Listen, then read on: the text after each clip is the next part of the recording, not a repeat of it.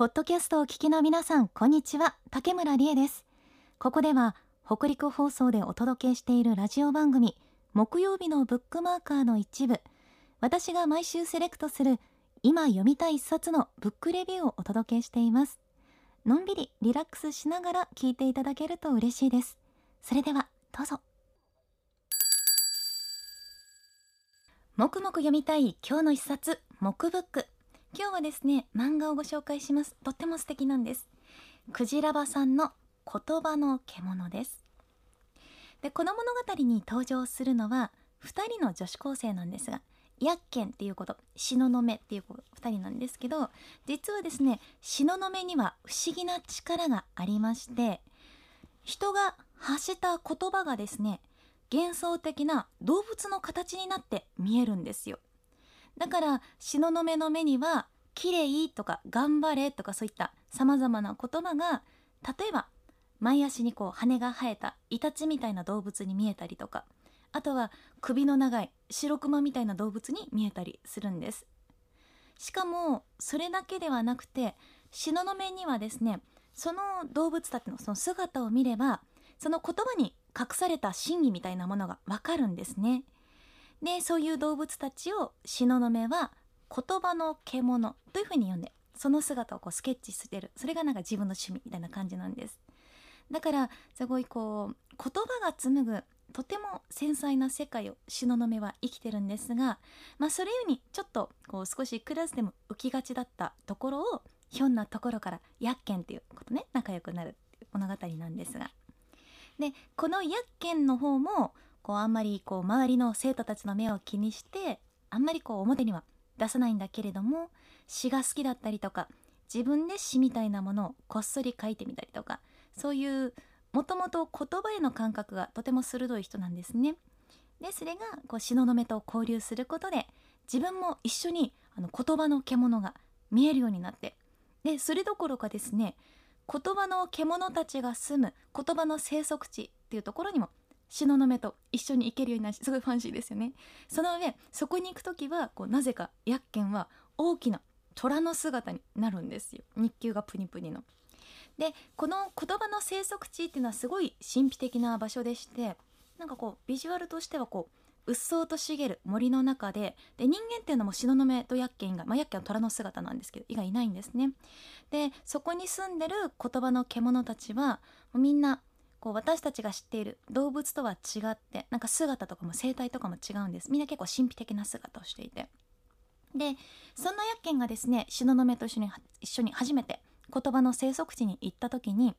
2匹の動物と出会うんですよ。1匹はっていうか 1, 1頭目はこう二足歩行で歩くなんかし白熊みたいな動物でこうギュッてこうハグしてくれる動物なんですがこれは「頑張れ」っていう言葉の獣だよっていうふうに東雲が教えてくれるんです。こう頑張れっていう応援する気持ちがあるからこう抱きしめるっていうこう生態になってるんですけれども。でもそんなこう白熊みたいな動物の隣には全く違う動物がいて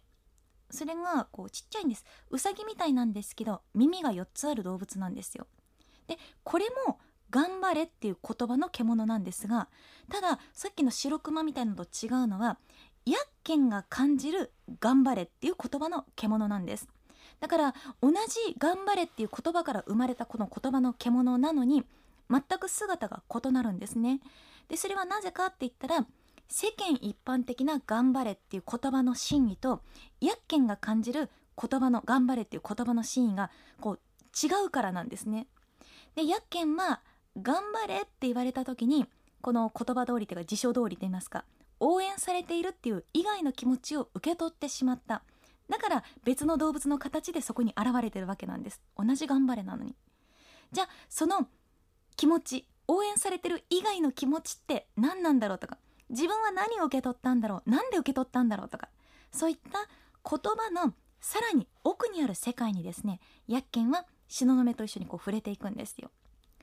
でこの物語がとっても興味深いのは物語の舞台が現代なんですね。だからツイッターのつぶやきとかもこう言葉の獣の形で現れることがあるんですがこうツイッターの世界でも美しい言葉は美しい獣の形で息をしているしただ時にはこう匿名で寄せられ発せられた誹謗中傷と言葉とかも獣の形で現れるんですよ。でそういったこの誹謗中傷の動物獣っていうのはなんかもう本当に